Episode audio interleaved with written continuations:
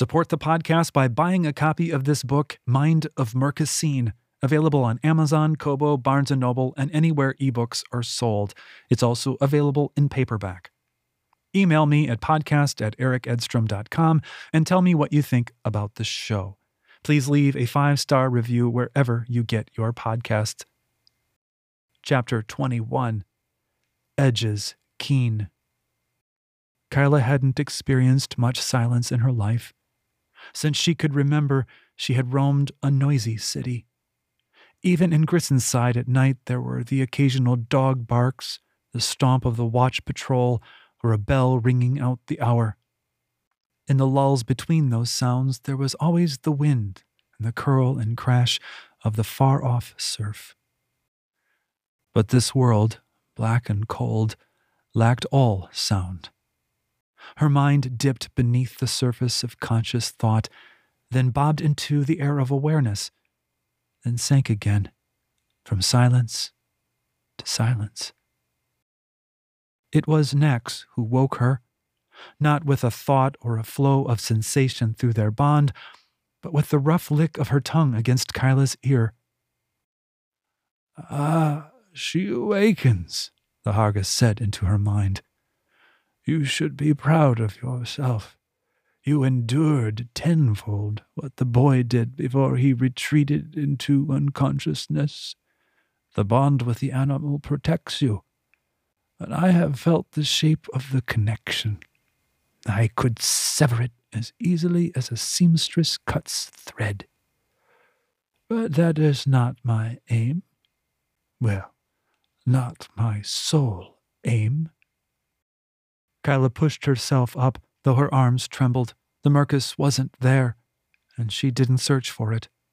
She wasn't wearing the queller, so its absence had to be due to her exhaustion. Nax's whole body shook as she took shelter under Kyla. I'm sorry, Nax. Nax didn't respond with words. Kyla sensed the animal was too scared for speaking. Kyla would have been scared too, but she had no energy left. She couldn't muster anger either. She had few choices now. None offered much of a future.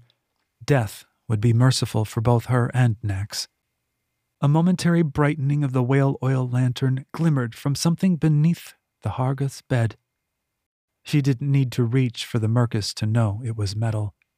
Moaning, she pretended to fall forward, stretching her arm under the bed. Her fingers closed around a blade. A dagger. The steel was cold, the edges keen. Highest Benel had said he would provide a blade, and here it was. That meant he'd known what was going to happen to her, had known she would end up on the floor. He had likely endured a similar torture at some point. No wonder he wanted the old man dead. She drew her arm in, careful not to let the metal scrape across the floor. What do you want me to do? she asked. I'll do anything. Kyla sought strength. Clenching the hilt, she struggled to get to her knees. The acolytes had moved to stand by the door, confident she posed no threat to the Harguth. As weak as she was, she doubted she would get a second strike at the old man. The Harguth didn't answer her. A prickle of alarm came over her. She had offered surrender and he hadn't accepted. She grasped for the Mercus, her hearing sharpened in an instant. Now she heard the rattle of his breath in his chest, the wheeze of every exhalation. He too was exhausted. This was her moment to strike. She got a foot under her and staggered upright. The blade was pressed close to her body to hide it from the acolytes. One grunted in surprise at her sudden movement. She knew better than to raise the knife overhead. No need.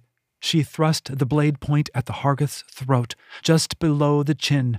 Her arms had little strength, so she added her weight to the blow, lunging forward. The blade struck the Harguth's papery throat and scraped away as though meeting steel armor. The blade plunged into a pillow, and Kyla tumbled on top of him. The acolytes pulled her back. One gripped her wrist and twisted until her hand released the blade. It clanked onto the stone floor. The Harguth laughed.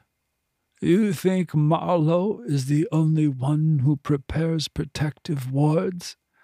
I learned that trick from him when we were acolytes. Now, let me see who provided the blade. Spikes of agony pierced her brain. In moments, she heard herself screaming the name Benel over and over again. She had to say nothing else, for the Harguth ripped into her memories and pulled forth all he wished to know.